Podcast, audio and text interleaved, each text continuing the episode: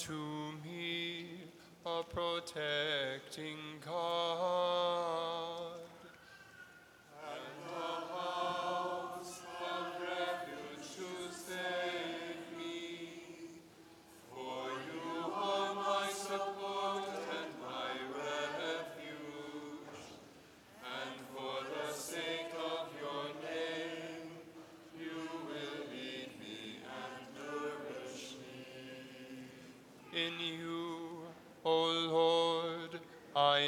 Take refuge. Let me never be put to shame. In your justice, set me free. Incline your ear to me and speedily rescue me. Release me from the snare they have hidden. For you indeed are my refuge. Into your hands I commend my spirit. You will redeem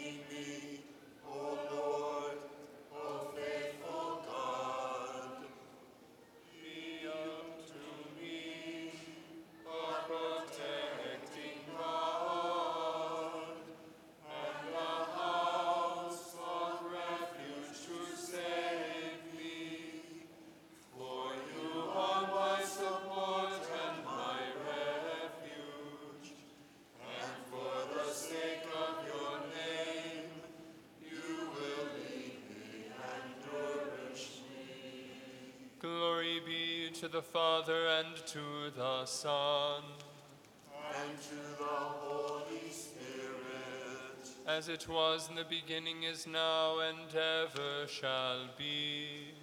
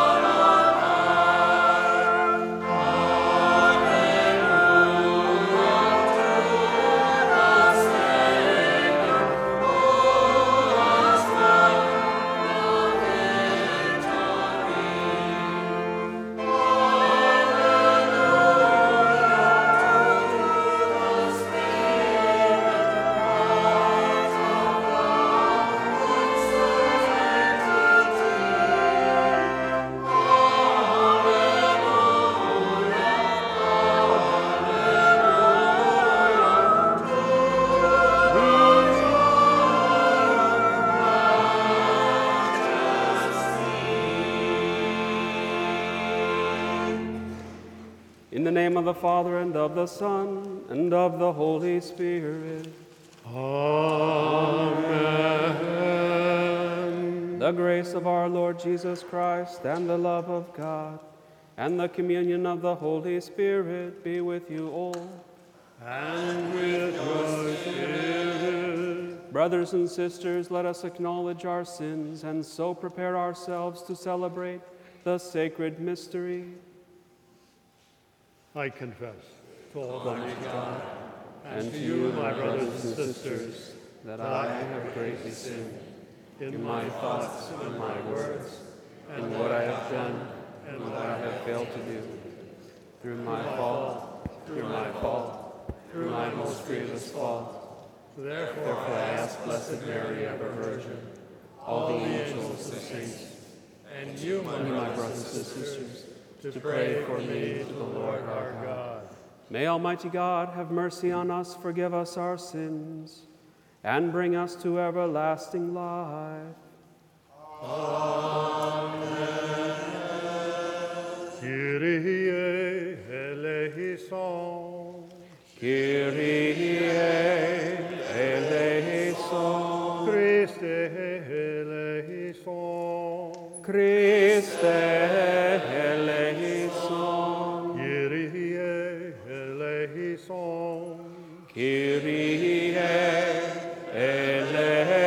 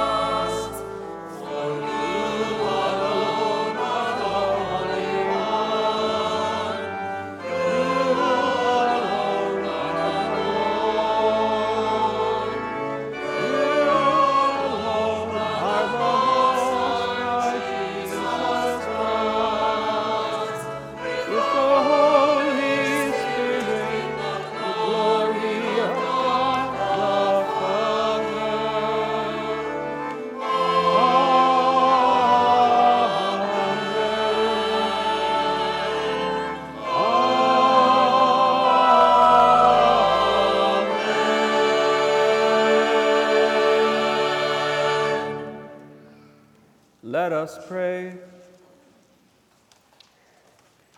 O God, who teach us that you abide in hearts that are just and true, grant that we may be so fashioned by your grace as to become a dwelling pleasing to you. Through our Lord Jesus Christ, your Son, who lives and reigns with you in the unity of the Holy Spirit, one God, forever and ever. Amen.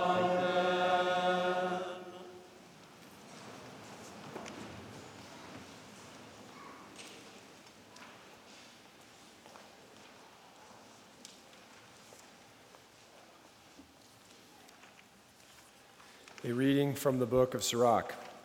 If you choose, you can keep the commandments, they will save you. If you trust in God, you too shall live.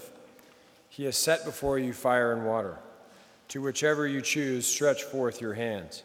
Before man are life and death, good and evil. Whichever he chooses shall be given him. Immense is the wisdom of the Lord. He is mighty in power and all seeing. The eyes of God are on those who fear him. He understands man's every deed. No one does he command to act unjustly. To none does he give license to sin. The word of the Lord.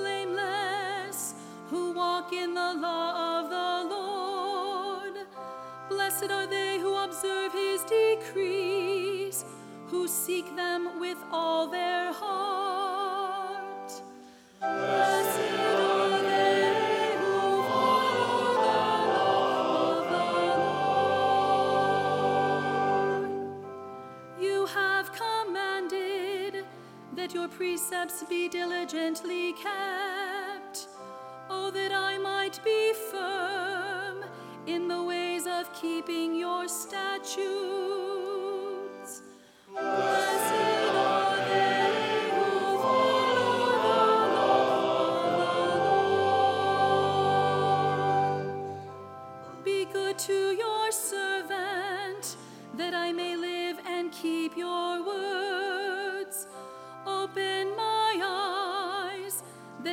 consider the wonders of your law.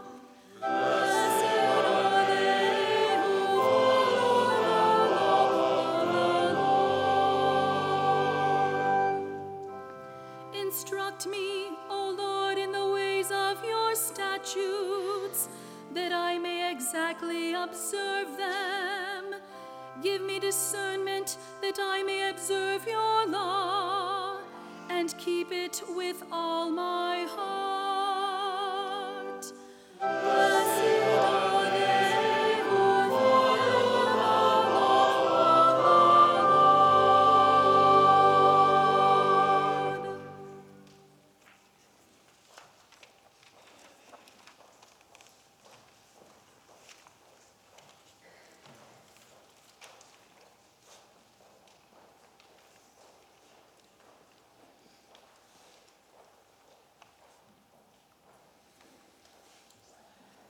Reading from the first letter of St. Paul to the Corinthians. Brothers and sisters, we speak of wisdom to those who are mature, not a wisdom of this age, nor the rulers of this age who, were, who are passing away. Rather, we speak God's wisdom, mysterious, hidden, which God predetermined before the ages of our glory, and which none of the rulers of this age knew. For if they had known it, they would not have crucified the Lord of glory. But as it is written, what eye has not seen, and ear has not heard, and what has not entered the human heart, what God has prepared for those who love him. This God has revealed to us through the Spirit. For the Spirit scrutinizes everything, even the depth of God. The word of the Lord. The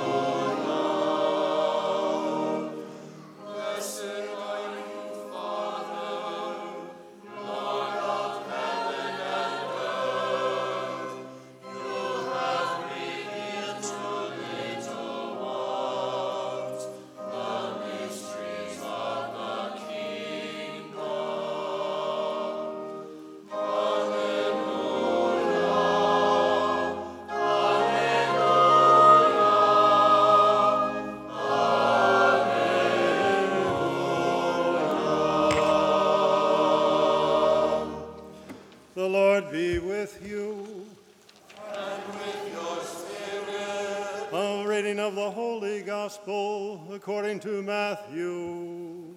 Glory to you, O Lord.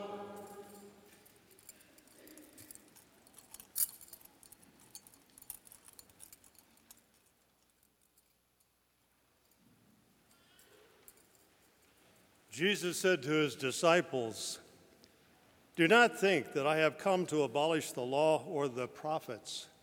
I have come not to abolish, but to fulfill. Amen, I say to you, until heaven and earth pass away, not the smallest letter or the smallest part of a letter will pass from the law until all things have taken place.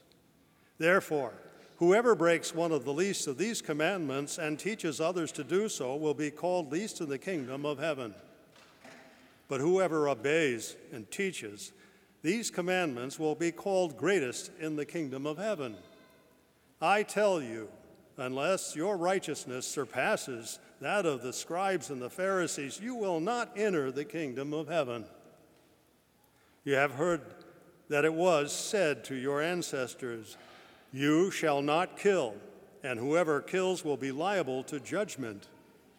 But I say to you, whoever is angry with his brother will be liable to judgment, and whoever says to his brother, Raqa, will be answerable to the Sanhedrin, and whoever says, You fool, will be liable to fiery Gehenna. Therefore, if you bring your gifts to the altar and there recall that your brother has anything against you, leave your gift there at the altar. Go first and be reconciled with your brother, and then come and offer your gifts. Settle with your opponent quickly while on the way to court. Otherwise, your opponent will hand you over to the judge, and the judge will hand you over to the guard, and you will be thrown into prison. Amen, I say to you. You will not be released until you have paid the last penny. You have heard it said, and it was said, You shall not commit adultery. But I say to you, everyone who looks at a woman with lust has already committed adultery with her in his heart. If your eye causes you to sin, tear it out and throw it away. It is better for you to lose one of your members than to have your whole body thrown into Gehenna. And if your right hand causes you to sin, cut it off and throw it away. It is better for you to lose one of your members than to have your whole body go into Gehenna. It was also said, Whoever divorces his wife must give her a bill of divorce. But I say to you, whoever divorces his wife, unless the marriage is unlawful, causes her to commit adultery.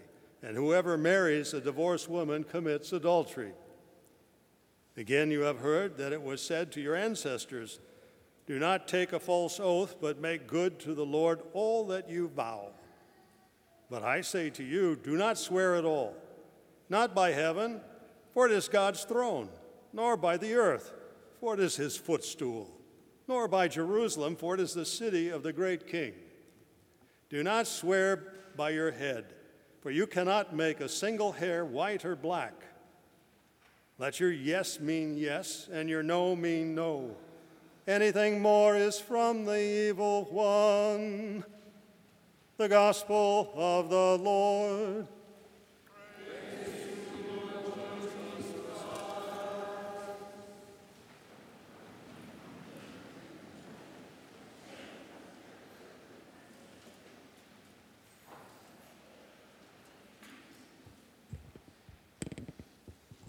Good morning, everyone. This morning, uh, we hear the, Jesus speak in the, the gospel that he's not changing the law and the prophets. Now, the law and the prophets uh, refers to the Old Testament, uh, the Mosaic law. So Moses is the lawgiver, and the prophets are, are all the different prophets, like, for example, uh, Elijah or Elisha, and the different prophetic books so, together, the law and the prophets make up, by and large, the, the first part of the Old Testament, and this was the Jewish scriptures. And so uh, they didn't have a word back then like we have Bible, which means a collection of, of books. Uh, but when Jesus speaks of the law and the prophets, he is speaking about the Old Testament, uh, the Mosaic law, and the different prophetic writings. And so, why does Jesus have to say that he came not to change the law, but to fulfill it? As you think about it, when God first created Adam and Eve, he didn't give them a whole list of rules, did he? He didn't tell Adam and Eve, don't do this and don't do that and you know try to do this. He only had one law for Adam and Eve, and that was that they couldn't eat from the, the tree of good and evil. The moment they touched that fruit and ate it, they would surely uh, die. It wasn't until sin entered the world that we had a need for commandments and rules. And it seems the farther that we get away from God, the more we need clarification of what those laws really mean and what we really need. And so in the Old Testament, the Jews believed that all sin, every possibility of sin, could be derived from the Ten Commandments. So, if one of the Ten Commandments didn't uh, get specific about a, a certain sin, that you could somehow pick one of those commandments and somehow derive uh, the, where the sin uh, comes from, from which of those Ten Commandments. And it was uh, uh, the practice of a group of scholars known as the scribes who studied the law, who studied the prophets, who would begin to compose a, another book called the Mishnah. And it would have all the different ways that you could violate a commandment. And it was this book, the Mishnah, that Jesus often uh, was in conflict with.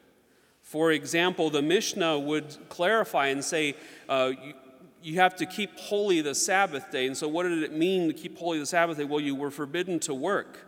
Well, what did work look like? What constituted work? Well, work was if you carried a burden. Well, what was carrying a burden? And they would, they would go down to the infinitesimal degree and say, well, work is carrying something the weight of water in an eggshell. So if you carried as much weight as water in an eggshell, you were working and therefore violating the law. Writing was considered work, and so if you wrote, you were breaking the law of the Sabbath.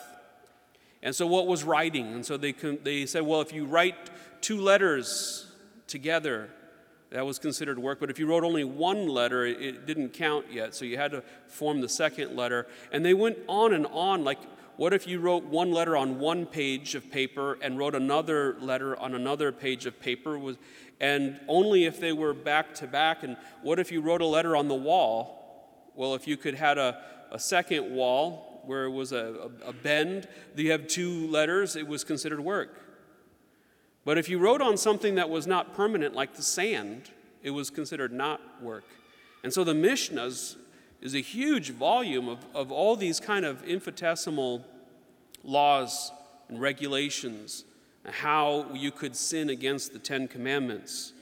And oftentimes, Jesus was in, in violation of those Mishnah laws.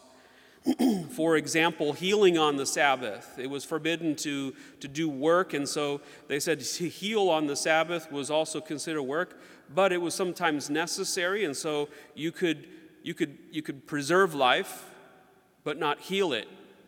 So you could put a bandage on somebody's wound, but you couldn't put ointment. Couldn't put any antiseptic or any sort of oil, just the bandage to stop it from, from getting worse. And so when Jesus was in the temple or in the synagogue and someone on the Sabbath had a withered hand or some other illness, uh, Jesus healed them and they argued with him, Why are you violating God's sacred law? And so Jesus, in other words, is saying that this isn't part of the law. You've, somehow you've got, gotten off track. And Jesus wants to get to the heart of the matter. And so he says, I didn't come to change the law. He goes so far as to say, I didn't even come to change the smallest part of a letter of the law. Now, the smallest letter in the Hebrew language was uh, a Y for us, a little tiny letter. He said, I didn't come to change the letter of the law, nor the smallest part of a letter. So, the smallest part of a letter, if you have your bulletin in front of you, look for like a letter I. And at the very bottom of the letter I, you might see a little projection that just ever so slightly comes out from the letter I. Or maybe a comma is a period with a little curly tail. Is the curly tail, is the smartest, smallest part of the letter. And so Jesus said, I came not even to change this tiny little. Now, some of you won't even be able to see it. Don't even bother um, unless you have strong glasses. But Jesus said, I came not even to change the smallest part of the letter. Rather, Jesus says, I came to fulfill it, to fulfill the law and the prophets, and to do so perfectly. And so he goes on uh, to speak about uh, four things anger, adultery, divorce, and swearing or oath taking, as it is in this gospel passage. Um, I find that, uh, as I was saying in the beginning, like the further someone is into sin, the, the, the harder it is for them to know what's right and wrong, and, and the more commandments they need. Uh, some of you may know people in your life or at work or even friends who are, are so lost that they don't even know what sins are. I, I've met people before who, who thought that living with someone as if they were married and they're not married, they found there was nothing wrong. You mean that's a sin? Um, they're surprised. Something to us that may be so obvious.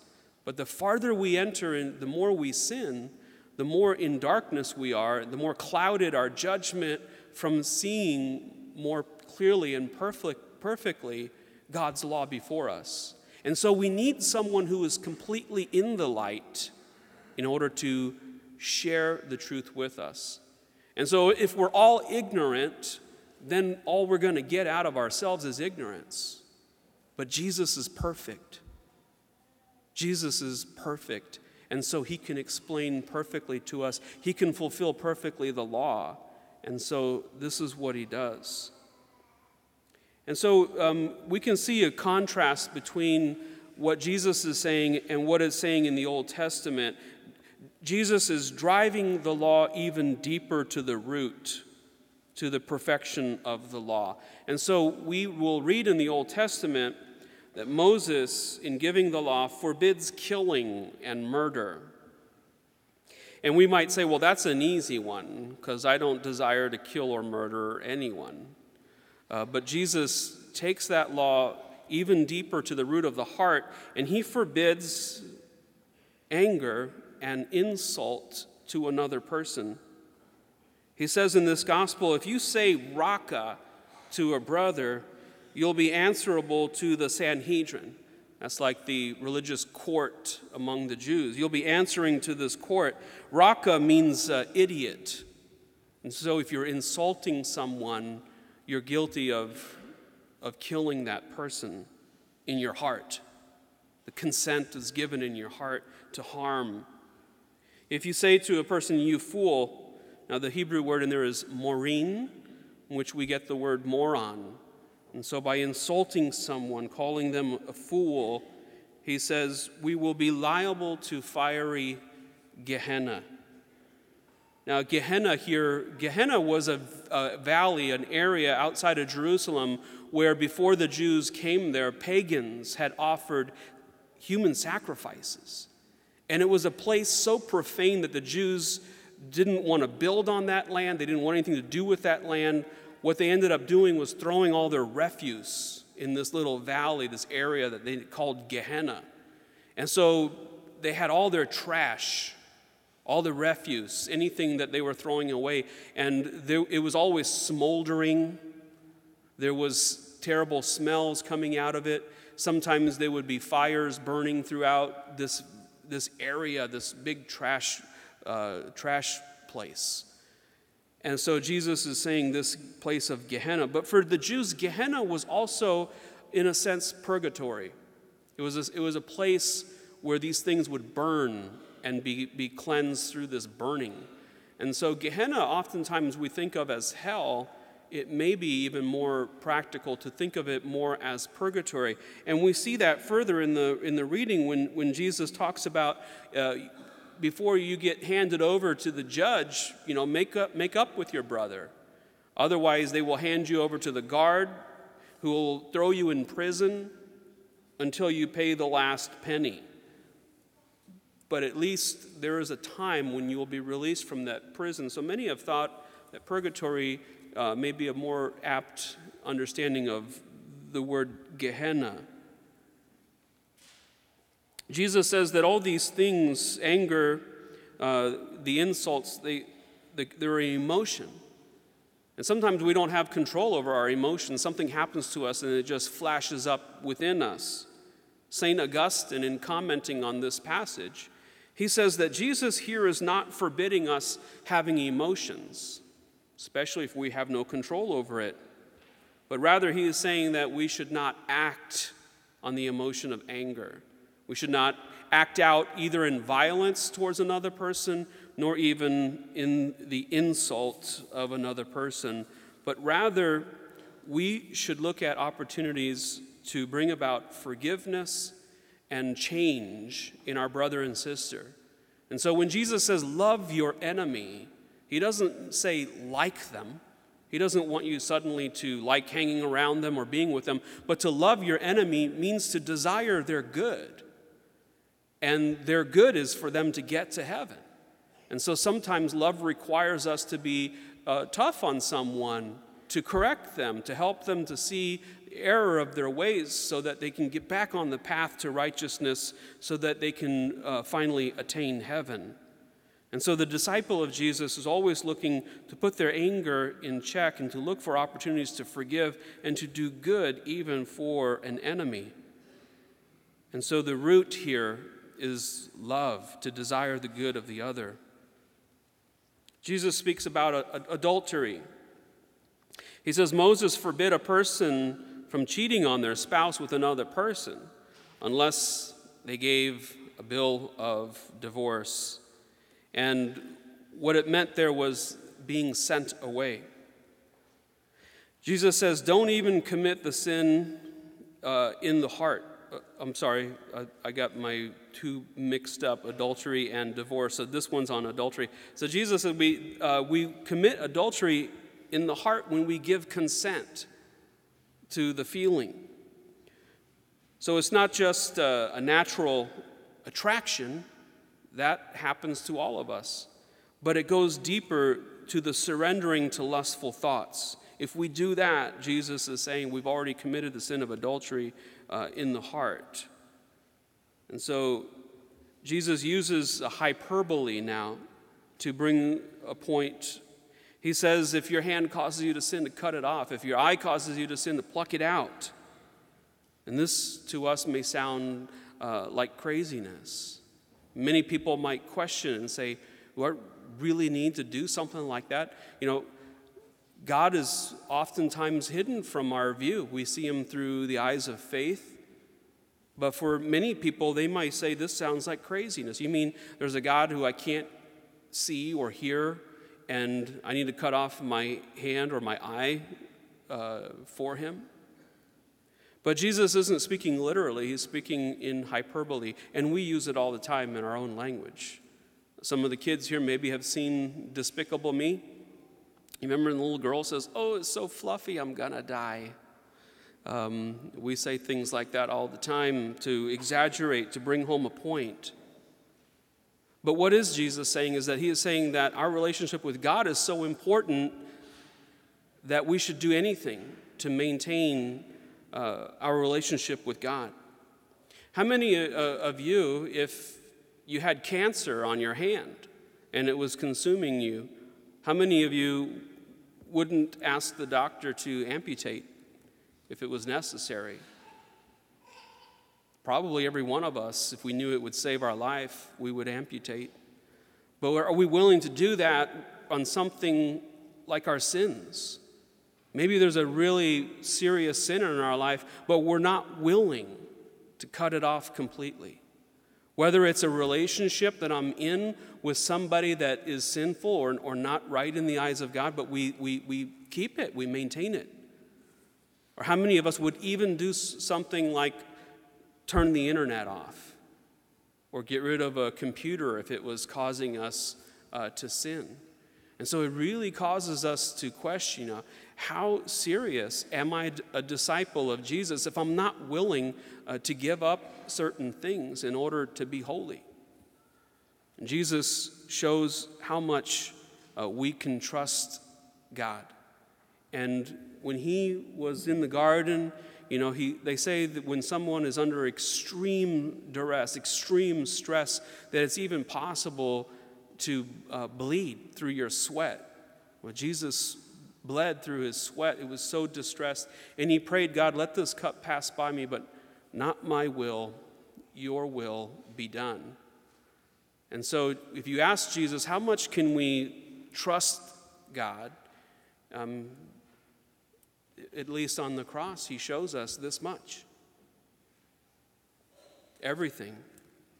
I remember when I was younger, before I even went into the seminary, I was doing a pastoral year, and I thought the difficult, most difficult thing for me in becoming a priest was going to be women, right? My attraction to women. And I was like, well, what if I become a priest and I fall in love? That's going to be really, really difficult. I can't just uh, uh, leave being a priest. So I remember praying, God, take away my attraction to women so that I don't have to suffer so much. And then I said, let it be your will, not my will be done. And immediately God answered me in my heart, and He said, That's not my will for you. If I took that away from you, you wouldn't be a man. What would you be if you didn't have the natural attraction? And then how would you minister to people who struggle with this? And so Jesus is not condemning the natural attraction that we have, but rather the consent in the heart to go further with the, the lust. Jesus speaks about divorce as perhaps the most controversial point in the gospel among Christians and the Catholic Church. Many Protestants allow for divorce and remarry. In the time of Jesus, divorce meant sending the person away, not the end of the marriage. It meant the sending of the person away. So Jesus says if a person divorces his wife, he causes her to commit adultery. What does he mean by that? If a man divorces his wife or sends her away, he causes her to commit adultery.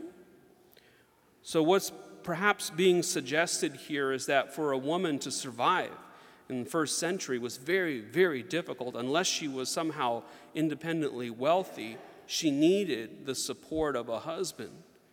And so she had no other option but maybe to marry again and therefore commit the sin of adultery.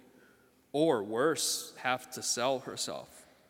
And so Jesus said, if you, if you send your wife away, you cause her to commit adultery. Jesus never permits remarriage. He sees the marriage as permanent. And this is something that the church has always taught on marriage that marriage is a permanent thing. And many people have died for marriage. St. Thomas More, when he opposed the king's divorce and remarriage, he was eventually beheaded for the truth, for speaking the truth. John the Baptist, in speaking out against Herod, was beheaded. And so many other people in the history of the church have died for marriage, for Jesus' teaching on marriage. Now, you might ask about annulment, and that will take me a long time, so I won't speak on annulment in this homily. But annulment means that it was never a sacrament to begin with. That when the person got married, that they weren't entering into marriage, they were entering into something else. And so this is an abuse, an abuse of marriage when a person uh, does so in such a bad way. Jesus also speaks finally on swearing, and in this sense, it means oath taking. And it was so common for people to make these crazy oaths that it was even difficult to tell whether someone was telling the truth. And so they would say things like, I swear on the temple, or I swear on the altar, or I swear on my life, or I swear to God. And Jesus says, Let your yes mean yes and your no mean no. Simply speak the truth. And so a disciple of Jesus simply speaks the truth. Why is that? Because this is what speech is intended for to communicate truths. St. Paul, in parts of the, his, uh, in parts of the gospel, St. Paul will, will use the name of God. And so the church in the Catechism of the Catholic Church, it says that Jesus' words here are not meant to exclude oaths made for grave or right reasons. For example, uh, we use a swear on the Bible in our courtrooms, uh, but rather the everyday, constantly using oaths to try to make people believe us. Uh, so Jesus says a hallmark of his disciples is that they don't need to take oaths, they simply say what they mean. And finally, in closing, I just want to tie everything together. We hear in the first reading, which came from the wisdom of Sirach. He says, If you want to, you can keep the commandments. You have before you fire and water, life and death. Choose life. Many people think that they don't have control over their life. Some people might even say it's impossible to be a good person in today's world. Uh, this particular text is, I think, classic understanding of, of free will, that we have free will. We can choose to keep God's commandments, we can choose to be good. Everything that we do, we are free to do it. God sees everything, and so we'll be judged by our actions. St. Augustine says Jesus never commanded us to do anything that was beyond our power or freedom to do it. In the psalm, the responsorial psalm, we said, Blessed are they who follow the law of the Lord. And in verse 34, we heard this beautiful passage Teach me, O Lord, the way of thy statutes, and I will keep it to the end. Give me understanding that I may keep thy law and observe it with my whole heart. We pray that God would give each of us the grace to know his will, and the courage and the will to keep it. Amen.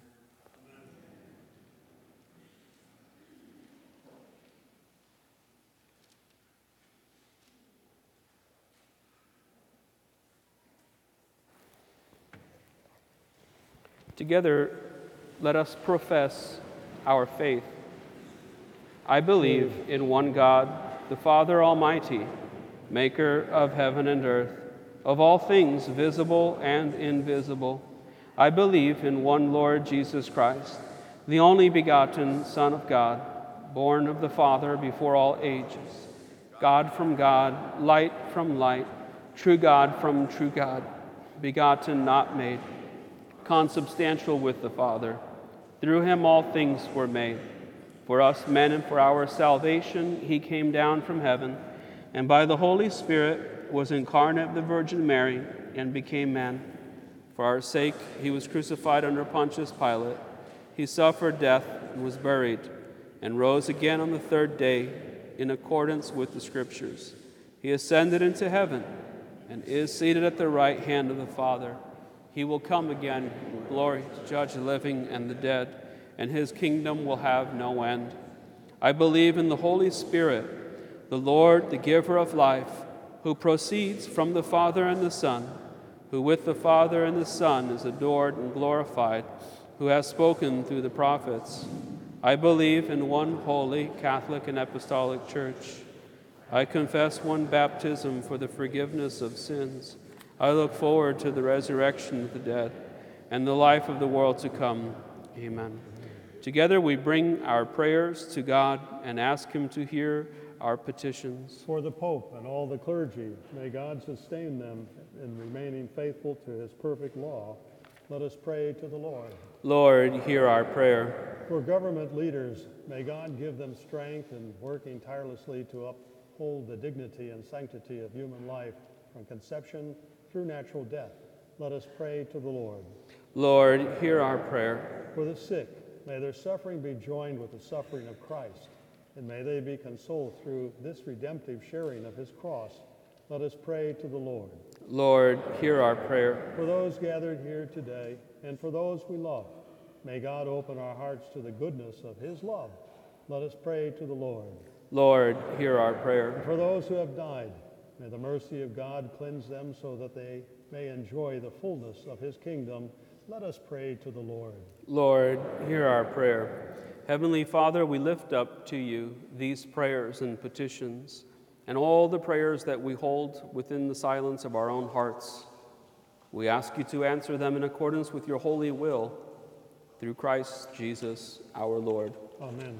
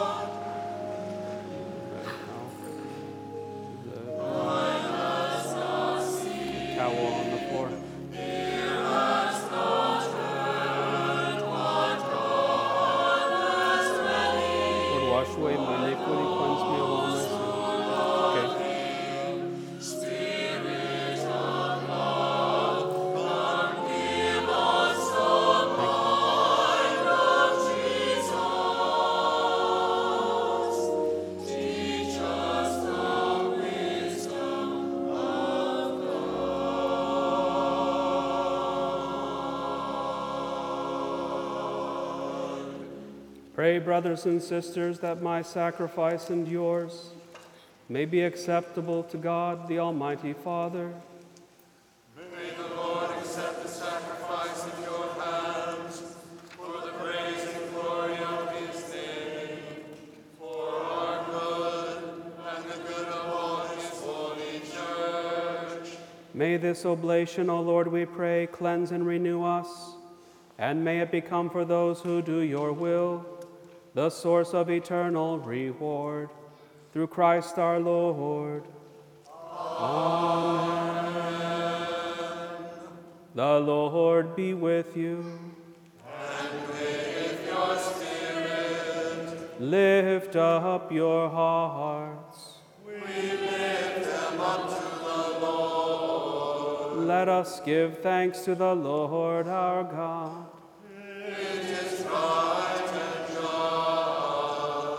It is truly right and just, our duty and our salvation, always and everywhere to give you thanks. Lord, Holy Father, Almighty and eternal God, through Christ our Lord. For through his paschal mystery he accomplished the marvelous deed by which he has freed us from the yoke of sin and death, summoning us to the glory of being now called a chosen race, a royal priesthood, a holy nation, a people of your own possession, to proclaim everywhere your mighty works. For you have called us out of darkness into your own wonderful light. And so, with angels and archangels, with thrones and dominions, and with all the hosts and powers of heaven, we sing the hymn of your glory, as without end we acclaim.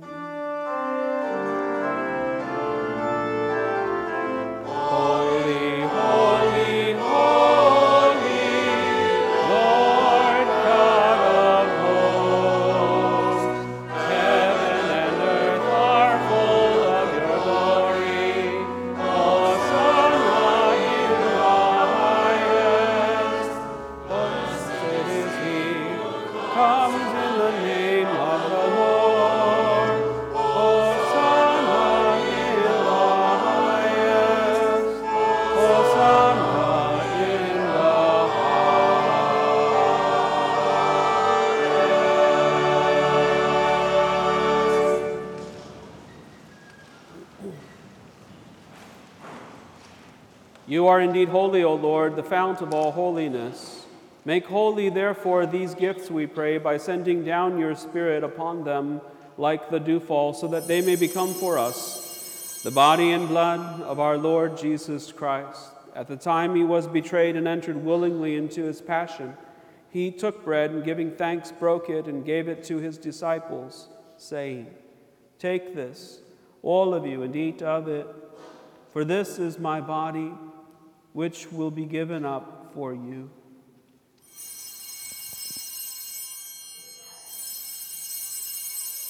My Lord and my God.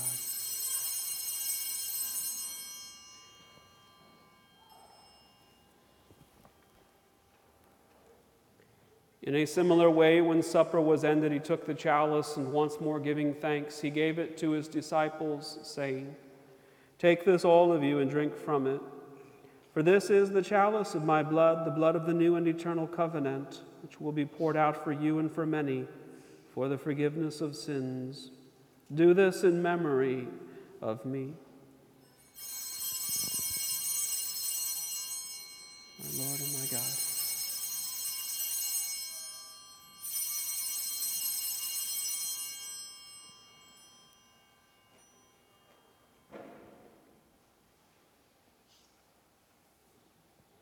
The mystery of faith. Your death, O Lord, and profess your resurrection until you come again. Therefore, as we celebrate the memorial of his death and resurrection, we offer you, Lord, the bread of life and the chalice of salvation, giving thanks that you have held us worthy to be in your presence and minister to you. Humbly we pray that partaking of the body and blood of Christ, we may be gathered into one by the Holy Spirit. Remember, Lord, your church spread throughout the world and bring her to the fullness of charity, together with Francis, our Pope, Thomas Olmsted, Edward Nevares, our bishops, and all the clergy. Remember also our brothers and sisters who have fallen asleep in the hope of the resurrection and all who have died in your mercy. Welcome them into the light of your face. Have mercy on us all, we pray with the Blessed Virgin Mary, Mother of God, blessed Joseph, her spouse, with the blessed apostles and all the saints who have pleased you throughout the ages, we may merit to be co heirs to eternal life and may praise and glorify you through your Son, Jesus Christ.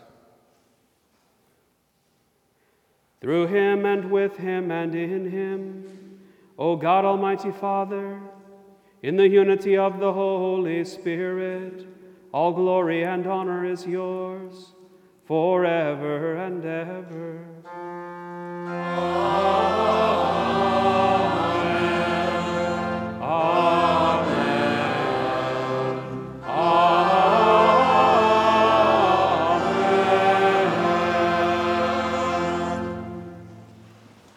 At the Savior's command, informed by divine teaching, we dare to say, our Father, who art in heaven, hallowed be thy name.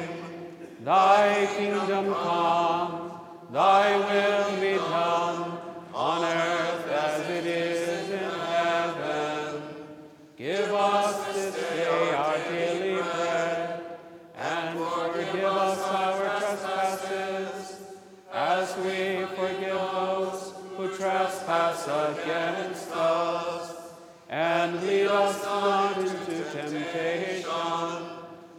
deliver us from evil. Deliver us, Lord, we pray, from every evil. Graciously grant peace in our days, that by the help of your mercy we may be always free from sin and safe from all distress, as we await the blessed hope and the coming of our Savior, Jesus Christ.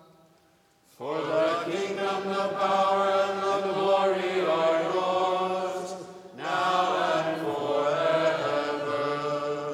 Lord Jesus Christ, who said to your apostles, Peace I leave you, my peace I give you, look not on our sins, but on the faith of your church, and graciously grant her peace and unity in accordance with your will who live and reign forever and ever.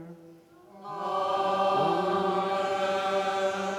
The peace of the Lord be with you always. Let us offer each other the sign of peace.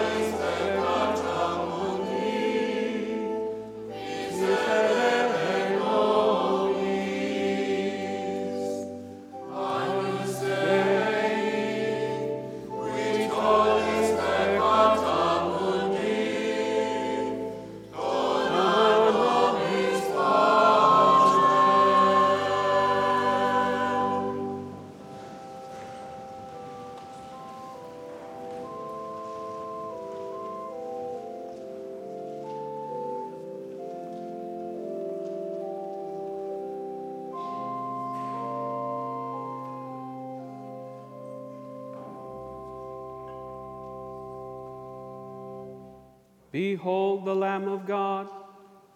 Behold him who takes away the sins of the world. Blessed are those called to the supper of the Lamb.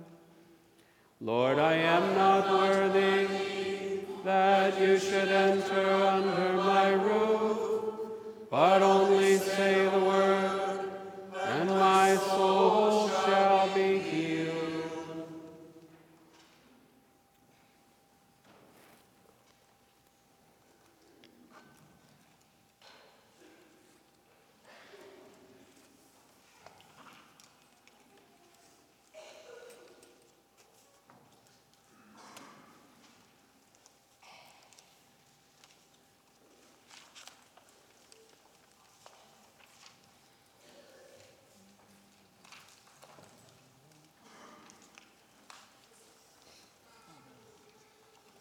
They ate and were fully satisfied. The Lord gave them all that they desired. They were not deprived of their